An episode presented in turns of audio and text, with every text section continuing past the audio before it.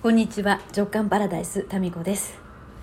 今日はですね今から、えー、朗読とオーケストラアンサンブルガレの共演がありまして私は朗読で参加するんですよ。で今ここはですね舞台下手出てすぐの楽屋です。はい。こちらあみんな打ち合わせと違ってすごいドレスに着替えてる。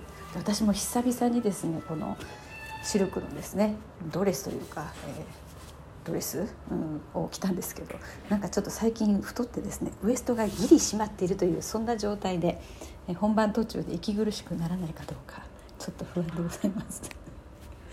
いやいやいや太りすぎだね本当に。食欲の秋。やれやれ。このね久留米座今久留米の久留米座っていうところで今日2時からあるんですけど今何時？今もう1時半だ2時から本番なんですけどすごい素敵なあのホールで久留米シティプラザの久留米座っていうところで、うん、なんかね赤を基調としたステージでステージから客席を見てもすごい洒落てるんですよね。いや私は今日はあの影穴っていうんですか？本日はご来場いただき誠にありがとうございますっていうやつもやるんですよ。あの携帯電話のスイッチ切り上がれってやつですね。あれを今からやるんですよね。それもやりながらオーケストラアンサンブルとの共演というのがありまして、はい、読み間違えないようにね、はい、暴走しないように。ちゃんと指揮者の方を見て必要なところで台本にある通りのことをちゃんと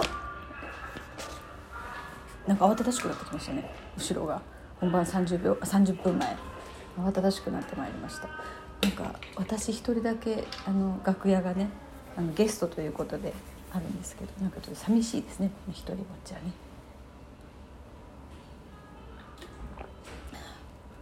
今さリハーサルの時に舞台袖でですねその音楽をね特等席ですよある意味聴いていていいですよね。えーあのオンラインもいいんですけどオンラインのいろんなこともね。生の音楽っていうのはまた染み入りますね。またね曲がいいんですよ今日の。あのルパン三世のテーマとかね。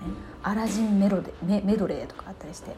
なんか楽後ろのあのスタジオのスタジオじゃないや舞台袖でなんかちょっとノリノリになってました。これはねルパン三世とアラジンメドレーは私の出番が終わった後にあるんですよ。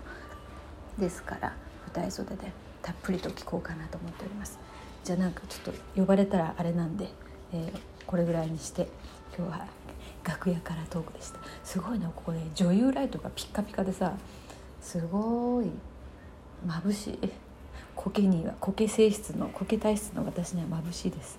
はい、ということで今から本番行ってまいります。それではまた。